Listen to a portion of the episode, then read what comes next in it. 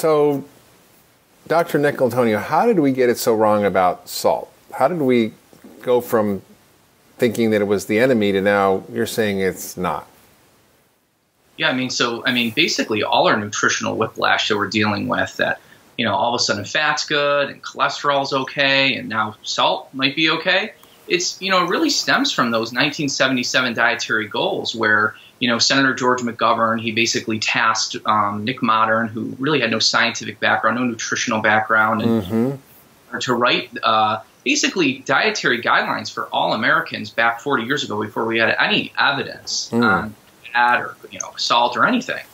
And you know, really, it just comes down to those those dietary goals were put out for everybody to go on a low salt diet, and it really just carried over into the dietary guidelines, which gets updated every five years. So, is it based on any science, or was it just sort of like, I think salt's bad, we should stop eating it, right? Was it was more than that, right? Isn't there yeah. studies that show that salt was linked to hypertension and chronic disease? I mean, what what about all that data that was used to make those recommendations?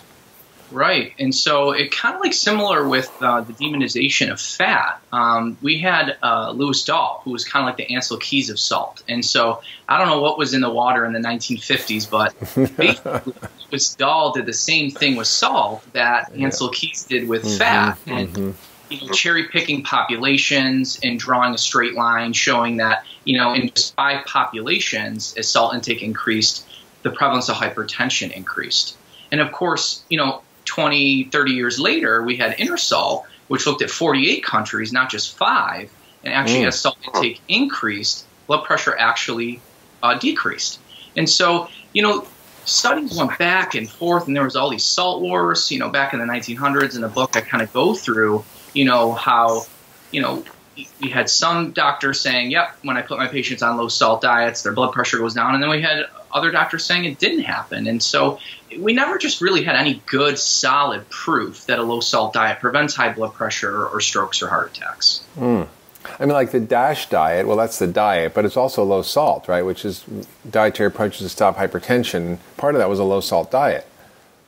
Right. And so that's a good point. And, and kind of what, what's been happening, Mark, is we they've been hyper focusing on the minimal benefits of a reduction in blood pressure when we cut our salt intake. And in the book, I kind of show you're just dehydrating that person. It's not even a good thing that you're lowering their blood pressure when you cut your salt intake because heart rate goes up and you're just mm-hmm. reducing their blood volume. It's not a good reduction in blood pressure. Yeah. And so actually, like vascular resistance in the arteries actually stiffen on a low salt diet. We become insulin resistant. Even that famous DASH study showed that the total cholesterol to HDL ratio worsened on a low salt diet and triglycerides went up because low salt diets cause metabolic syndrome. And one of the reasons why it does that is because uh, low salt diets cause insulin resistance because mm. that's our body's defense mechanism. What's the mechanism of that? Yeah, it's so the kidneys can retain more salt. Uh, the body becomes insulin resistant to elevate insulin levels because insulin helps those the kidneys to not just uh, you know retain more salt, but it also obviously right. causes us to store fat. That's a really important point. You know, I found, you know, when writing my book and doing the research on it, on Eat Fat Get Thin, with my patients, that when they change their diet and cut out the starch and sugar, which causes also insulin resistance and makes you retain salt and water because the insulin retains salt, they started dumping salt. They started dumping water. They lost weight, uh, but they didn't feel so good. And so I always tell people who are eating a higher fat diet and very low carbohydrate diets to actually dramatically increase their salt intake. Yeah, no, that's a huge point. Is you know a lot of people are suffering with the keto flu, um, and really it's mainly due to salt deficiency, right? Because the, when insulin levels drop when you cut your carbohydrate intake, um, you know that just flushes the kidneys out with salt. And, and ketone bodies are negatively charged. They'll pull positively charged sodium ions with them. And so really the first few weeks of a low carb diet you yeah. dramatically yeah. Uh, lose a lot of salt and water. But also the reduction in dietary glucose reduces the absorption of salt. And so there's this chronic mechanism where you're not even absorbing salt when you cut your carbohydrate intake as well. Yeah. Yeah. That's, that's very interesting. So you know we've all learned about the harms of eating too much salt, but you're saying there's harms from having not enough salt in your diet. What's up, what's with that? Right. Yeah. So I mean, when you look at all of the studies, I mean, even those who are consuming the highest amounts of salt, like six, seven, even eight thousand milligrams of sodium, the, the increase in coronary heart disease mortality is only like 20%. But if you look at actually following the American Heart Association advice or the CDC, um, going below 2,300 milligrams, you can see a doubling in coronary heart disease mortality. So, so even when you look at the harms of, of a very high salt diet, it's much less dramatic than the harms of a low salt diet. Yeah. And so, some of the reasons is because the, the kidneys can just flush out any salt that they don't need. So we have we have a lot of mechanisms, safety mechanisms, to either absorb and downregulate the amount of salt we absorb if we have too much. Yeah. The intestines can signal, uh, you know, the kidneys to also flush out more salt when we don't need it. Um, the problem is we can't manufacture an essential mineral, right? So when you don't have enough salt, you're kind of out of luck. Yeah. And because it's an extracellular mineral, it can be flushed out of the body very easily. So caffeine, uh, Yeah. just consuming four cups of coffee can cause us to lose over a full teaspoon of salt in just four hours of urine. Um, and we sweat it out, right? Like when we, I, I mean, exercise is one of the best things we can do for our health, and yet we can sweat out a half a teaspoon to a full teaspoon of salt per hour of exercise. Wow. So exercise and coffee are out, right? No, right? Exactly. Well, what's so funny is the American Heart Association tells people to exercise. They want them to exercise an hour a day, and yet they're telling them to eat basically less than a half a teaspoon of salt. And you lose more than a half a teaspoon of salt in an hour of exercise. And so, the, the literally, when you do the math, you're just you're just depleting someone of salt if you follow both the American Heart Association's low salt advice and their advice to exercise an hour a day. So a lot of people are dehydrated, and, and then they're intracellularly dehydrated, meaning their cells don't have enough fluid in them, which makes you feel like crap. So will salt help that? Yeah, absolutely. And Um, electrolytes? Yeah, so sugar is one of the worst, um, actually, offenders at depleting intracellular volume. And so basically, glucose pulls water from the tissue into the blood vessel. So, really, sugar, we blame the wrong white crystal. Absolutely, sugar is what's causing an over retention of fluid, not salt. Um, it's crazy to think. And I mean, there's there's studies even by Tim Noakes who showed that when you're exercising, uh, consuming uh, 2,300 milligrams per liter of volume intake uh, does improve hydration. And that's because um, without salt, you can't hold on to water. Right. And so salt absolutely hydrates the body. Yeah, so salt in, in gives you more ability to actually maintain your hydration because it holds like it's like the glue that holds the water in your cells. Um, so who does need to consume more salt? Yeah, so I mean, in the book, I kind of go through some of the main um, populations that are at risk of salt deficiency. But you know, starting out, I know you're kind of, um, you know, you're really into the gut, gut health, inflammatory bowel disease, Yeah. and people with Crohn's and ulcerative colitis, they do not absorb salt well at all because of the damage to the intestine, right? Mm-hmm. Because we absorb salt in the intestine and the colon. Yeah. And so people with celiacs as well, who have damage to the intestine, and people with IBS don't absorb salt very well. Hmm. Um, and then you also have people who've had their part of their small intestine removed, or people mm-hmm. with bariatric surgery, or even people who've had part of their colon removed from Yeah. colon cancer at are very high risk of salt deficiency because they don't absorb it well. And then you have people that are losing um, salt uh, via kidney damage. So what people don't understand is that the kidneys, their main job, 60 to 70 percent of the kidneys function every single day is to reabsorb the three and a half pounds of salt that they filter. And so when you eat more salt, the kidneys are like, thank you. I can just let any extra salt go. I don't have to actively reabsorb it. When you get damage to the kidneys from consuming a diet high in refined carbs and sugar, you're damaging those tubules that help you reabsorb the salt. And you can start spilling salt in the urine. Um, adrenal insufficiency that causes us to lose salt. Uh, untreated- Stress, right? Stress. stress, untreated sleep apnea at night. The, those patients lose twice the amount of salt at night. Um, and, and hypothyroidism. Thyroid hormones are extremely important for the kidneys to reabsorb salt. It's amazing. So um, you said something in the book that was sort of fascinating to me that sort of salt is sort of the antidote to sugar addiction, which I talk about a lot. I've written a lot about how sugar is biologically addictive, that we get hooked on it, that it affects the brain the same way as cocaine or heroin. And, and you're suggesting that we can use another white powder, white crystal, to actually fix that problem. How does that work?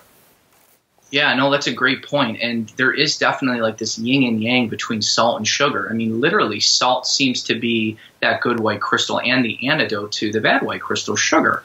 And so, you know, nature has given us this natural white substance to kind of combat this other one. And so, what ends up happening is how do like how does an animal know to go out to a salt lick and, and Yeah. eat salt right when it's depleted? And what ends up happening is the reward system in the brain gets hyperactivated when we become deficient in salt. And so, unfortunately, sugar can hijack that activated reward system. And so, studies in animals have shown that salt deficiency can cross sensitize with substances of abuse like Adderall, cocaine, and potentially makes those um, substances even more addictive because they're more rewarding.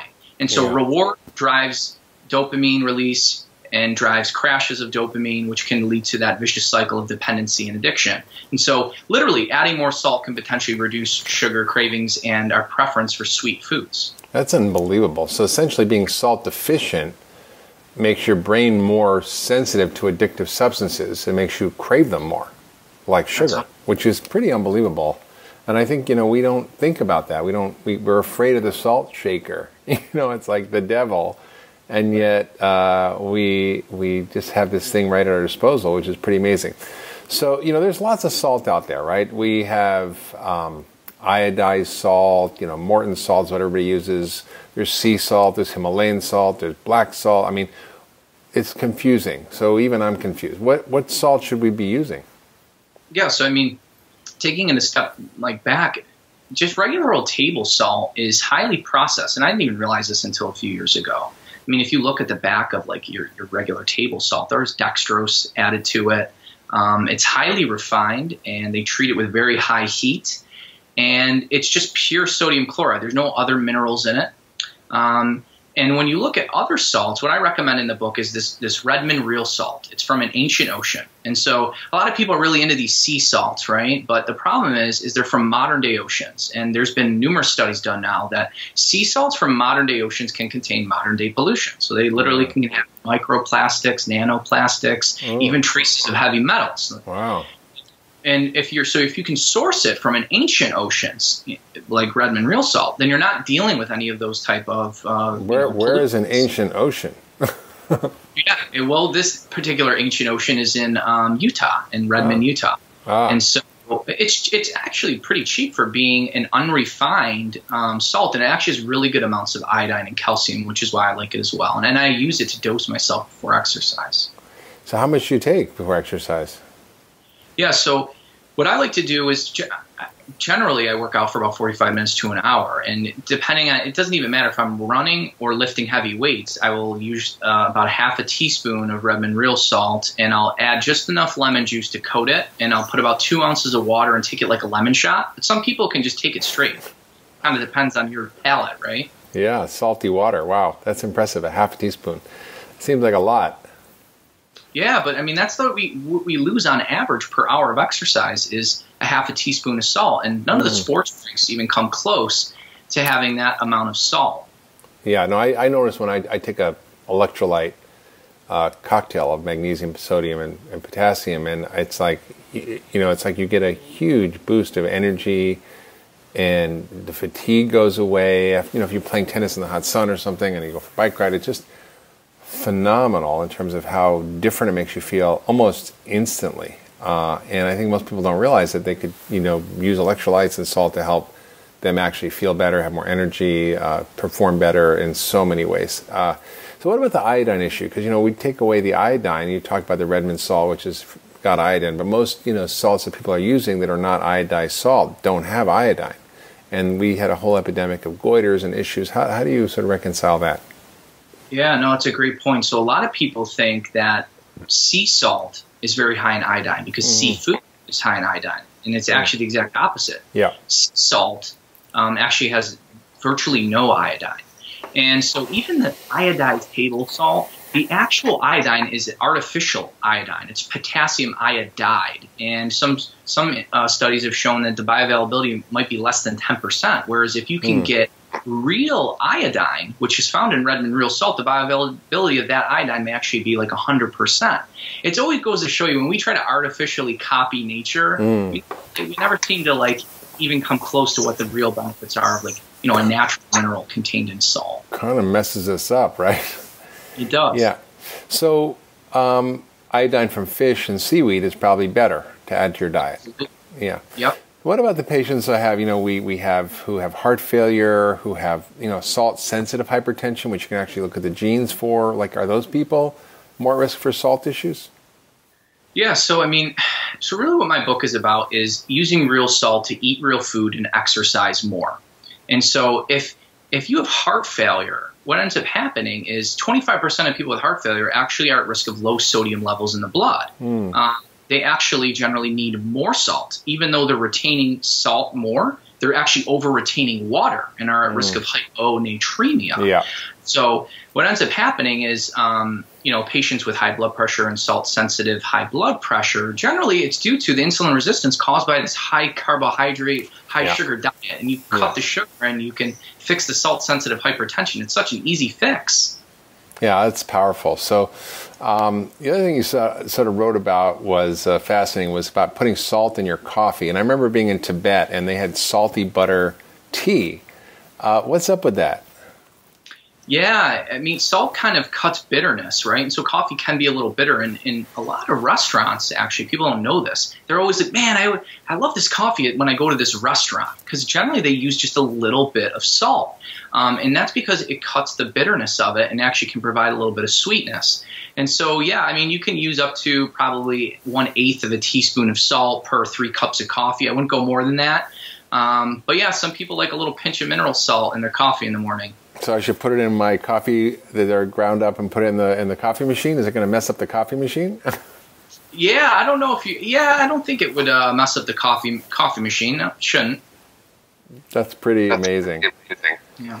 So, um, what what are great ways to include more salt in your diet, and how much should we be including? I mean, do we want to two, five teaspoons a day? You know, how much?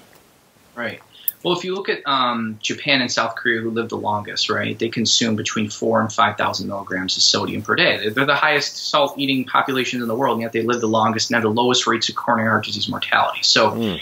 just from that perspective, I don't even know why we ever feared salt. Even the Mediterranean diet is not a low salt diet, right? It's high in seafood and clams and cheese and olives and you know anchovies and all these salty foods yeah. right? And really, that's how you want to integrate um, salt in your diet: is eating real, real salty foods, or you can add real salts to taste. And and I mean, my kids, anyone, any parent out there knows their kids are not going to eat bitter vegetables or nuts or seeds without adding some salt to it, right? But we're so afraid of salt, we'd rather give them low salt junk food.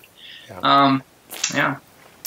Now, what about you know Michael Moss's book, uh, Salt, Sugar, and Fat, about the role of the food industry putting these ingredients in our foods to make them more addictive. Do, like, do you know about that book? And like, what's your take on the whole salt thing? Because it is something that's added heavily to processed food. Correct. And really, what I always go, come back to, Mark, is don't blame salt for what the sugar did. Yes, processed foods are high in salt, but that's not the salt isn't the issue. It's yeah. the carbs and the sugar that are causing you to over retain the salt. If you dr- drop the processed carbs and sugar, it the salt should be completely fine. It's amazing. So, you know, what were the most surprising things to you that you found in writing the book, The Salt Fix, which, by the way, is pretty amazing book. I encourage everybody to go get a copy because, you know, it'll turn your world upside down and it also make you feel a lot better when you change from salt restriction to including salt. And I, by the way, I got like five different kinds of salt in my kitchen. I use it liberally with all the food I cook. I sprinkle it on. I've got crystals, Himalayan salt, black salt, all kinds of salt and it's like it just makes food taste good and i don't worry about it and my blood pressure is like 90 over 60 that's awesome. That's such a testament and it sounds like you got this salt mixology going on and really yeah. you know and i'm an old guy like 50 you know 57 i you know most guys my age have blood pressures like 140 over 90 but i don't eat sugar and starch very much. And uh, and i include a lot of salt and it just seems to work. Yeah i think honestly one of the the most uh, kind of impressive things that I found is that the people that have been messaging me after reading the book saying, you know, Dr. D, I had muscle cramps, muscle spasms, or heart palpitations for three years. No mm. one knew what was going on. Mm. Within three days of upping my salt intake, it all went away. Yeah. And so really that was the, actually the catalyst which started me writing the book is when I was a community pharmacist my patients were coming up to me with these symptoms of salt deficiency because their doctors had put them on low salt diets for high, mm-hmm. high blood pressure. And yet, within a few days of upping their salt intake, boom, everything kind of went away. So yeah, these muscle cramps, especially at night, um, so many people have messaged me like they they go away when yeah. I increase salt intake. And really, it's because we don't realize how much salt we lose through sweat, through caffeine, through these low carb diets, um, and medications and disease states that cause salt loss. But one of the really cool things I think you'll appreciate this is if we don't have enough salt, we actually lose magnesium and calcium from the body. Yeah. And so what ends up happening is more when we, yeah, no, exactly. When we go on a low salt diet, um, in order to maintain a normal sodium level in the blood, the body starts pulling sodium from other places. And one of the places that pulls sodium from is the bone. And yet, these osteoclasts, they're not smart enough to just strip sodium. They end up pulling magnesium and calcium with them. So, what mm. I like to try to, a lot of people are like, well, magnesium and potassium, those are the best minerals. Well, you, you actually can't maintain your magnesium status unless you have ample amounts of salt. And so we even sweat out more magnesium and calcium on low salt diets because it's the body's defense mechanism to hold on to the salt through in sweat and start sweating out more magnesium and calcium. So really low salt diets are like the worst thing you can do for your magnesium and calcium levels in your body. And by the way, so many people are low in magnesium, which has so many different symptoms from headaches to constipation to insomnia to anxiety to palpitations to muscle cramps, all of which are common symptoms that people have, and they don't realize it's a magnesium deficiency and all the things we do in our culture alcohol caffeine sugar stress all cause us also deplete magnesium so we're in this kind of mineral deficiency state most of the time. Sodium magnesium potassium potassium's from plant foods vegetables which most of us don't eat enough of. Who eats you know eight cups of vegetables a day? I do but probably most people don't. So i think i think that's uh, it's really a groundbreaking paradigm shifting book uh, which by the way you know you, you really uh, you know, rarely see a book like this, in my view, that it's so groundbreaking and so paradigm shifting because it's so against our conventional wisdom. It's so against what the government recommends, what American Heart Association recommends, what your doctor recommends, what nutritionists recommend. Uh, and and we've had all these unintended consequences from this, like just like we've had from the low fat diet craze. Uh, and it's a very similar story. It sounds like of how he got it so wrong, and and you sort of really brought to light why we got it wrong and what to do about it. And the good thing is, it's an easy fix. what I'm telling people to do is hard, which is stop eating sugar. You're saying just add salt, which makes your food taste good. Not so hard uh, sell. yeah, no, exactly. I appreciate that. Yeah, it's great. Any any last thoughts you have? Something you want to share? What you found in your work that, that we should know about? Yeah, it was the other interesting thing is, which I think you'll appreciate, is um, you know, a lot of people understand that salt equals sodium, but they forget about the other essential mineral in salt, chloride. And mm. chloride is what makes up hydrochloric acid. And so when you go on low salt diet, studies have literally shown that you there's a reduction in stomach acid. And so you're probably not able to digest food as well, absorb nutrients as well, and potentially prevent bacterial overgrowth. And so, you know, these minerals are essential, and if we don't get enough of them, we can't just manufacture them. And so it's very important that we're getting an optimal amount. That's unbelievable, right? That's something that we we don't even think about. It was the other side of the equation, which is chloride in your gut. So it's all connected, which is really powerful, beautiful. So, what what research are you most excited about that you're engaged in right now that you know we're going to look at for coming forward from you? Yeah, so um, been doing a lot with omega threes, um, how they're beneficial and how omega sixes are harmful. So I have a few research papers um, that are submitted, and also magnesium deficiency. I have. Uh, a large review paper on that uh, coming out and all the way what are the real ways that we should be kind of testing for magnesium deficiency because I think there is a um, you know there's a, a, lot of misinformation out there on how to diagnose it. Yeah, how, how, do we diagnose it? Yeah, well, um, one of the best ways, um, the gold standard is actually an IV magnesium load test, yes. but unfortunately that requires someone to you know 24 hour urinalysis and um, an IV, literally an IV magnesium load in the hospital. Um, but probably the easiest way is um, uh, mononuclear cell uh, magnesium. And so. Hmm. Not uh, red cell magnesium. No, actually, um, in our paper, uh, red blood cell magnesium is actually worse than serum magnesium. Um, and because there's there's these shifts that happen um, in the body, like if you um, exercise, um, a lot of the magnesium will go into the red blood cell, and it seems to be this reservoir. So there's like shifting a lot of magnesium oh, into the red blood cell, not very reflective of a true deficiency. Yeah, is that something you can order a mononuclear red magnesium level? you know, I honestly don't even know of a lab that does it. Yeah. Order. Uh, yeah. So it's, it's always the, it's interesting that some of the best ways that we should be diagnosing mineral deficiencies, we don't even have access to it. And that's part of the problem that no pharmaceutical industry is really diving in and trying to figure out what are the best tests for probably what's driving 80% of chronic disease nowadays is just these mineral and vitamin deficiencies. Yeah, it's true. I mean, but the thing is, you know, getting magnesium, it's not patentable, you know, it's cheap and it's accessible, but yeah, I think magnesium deficiency is one of the biggest things I've seen in my practice. And honestly, I diagnose it through symptoms, the ones I said. You know, symptoms are a great, great model for actually diagnosing it because they're obvious. Have headaches, anxiety, palpitations, insomnia, constipation, muscle cramps, palpitations, all that stuff. People can report to you, and, and you can just ask, and you'll you'll figure it out.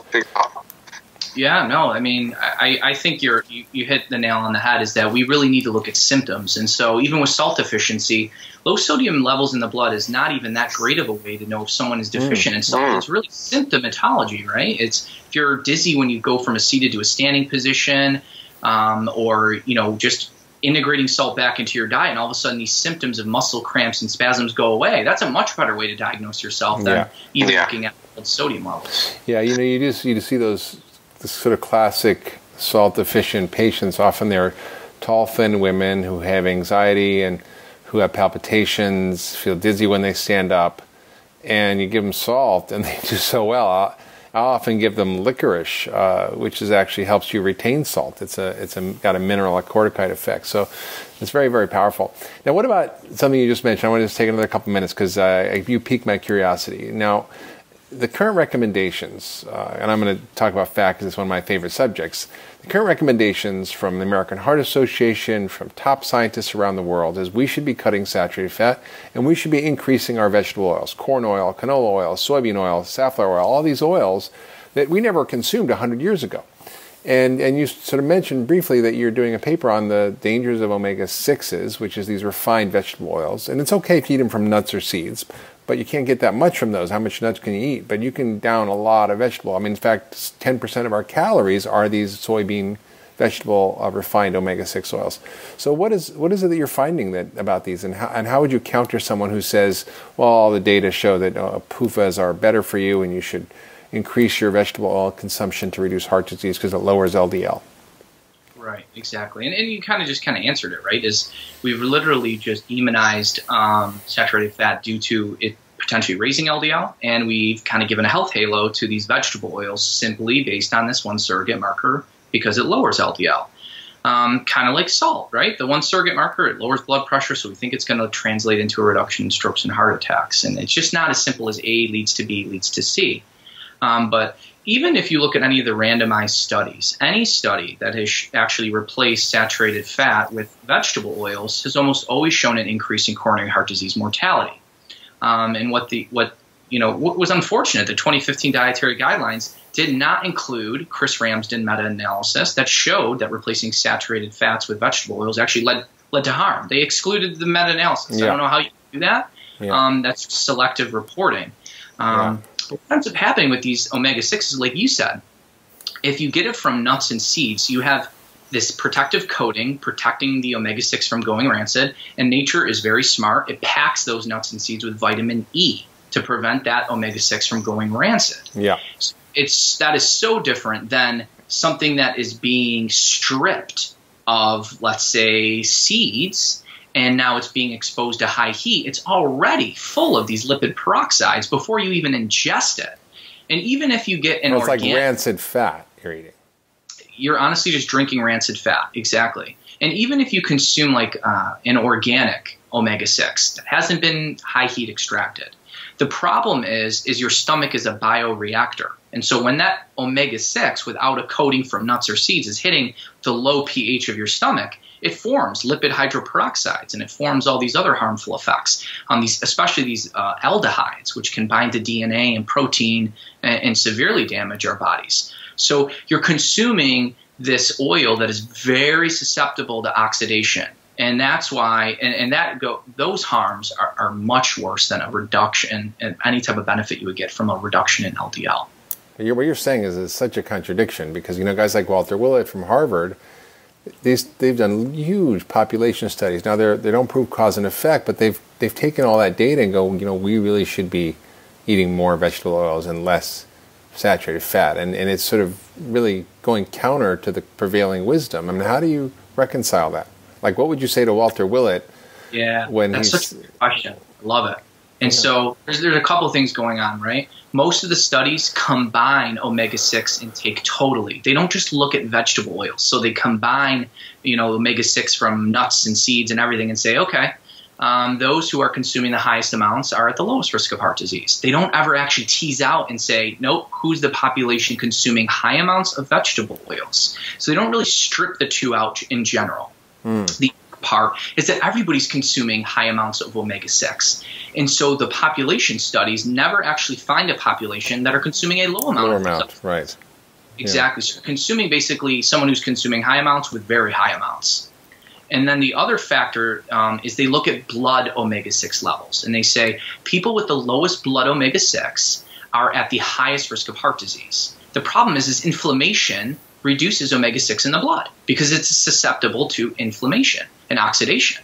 And so it's a, it's actually reverse causation is what's going on. People with low omega 6 in the blood that are at higher risk of cardiovascular events is due to the underlying inflammation that is lowering their omega 6 in the blood. It's not the intake. It's amazing, yeah. The other thing I think you know you, you might have noticed is that a lot of the studies that showed benefits of these polyunsaturated fats include omega 3s. And when you separate out the studies that just look at omega 6s without omega 3s, they actually show harm, which is what you're talking about the Ramsden meta analysis and the Sydney Heart trial, and even, you know, even the most recent Minnesota coronary experiment uh, review of the data was, was where they looked at saturated fat.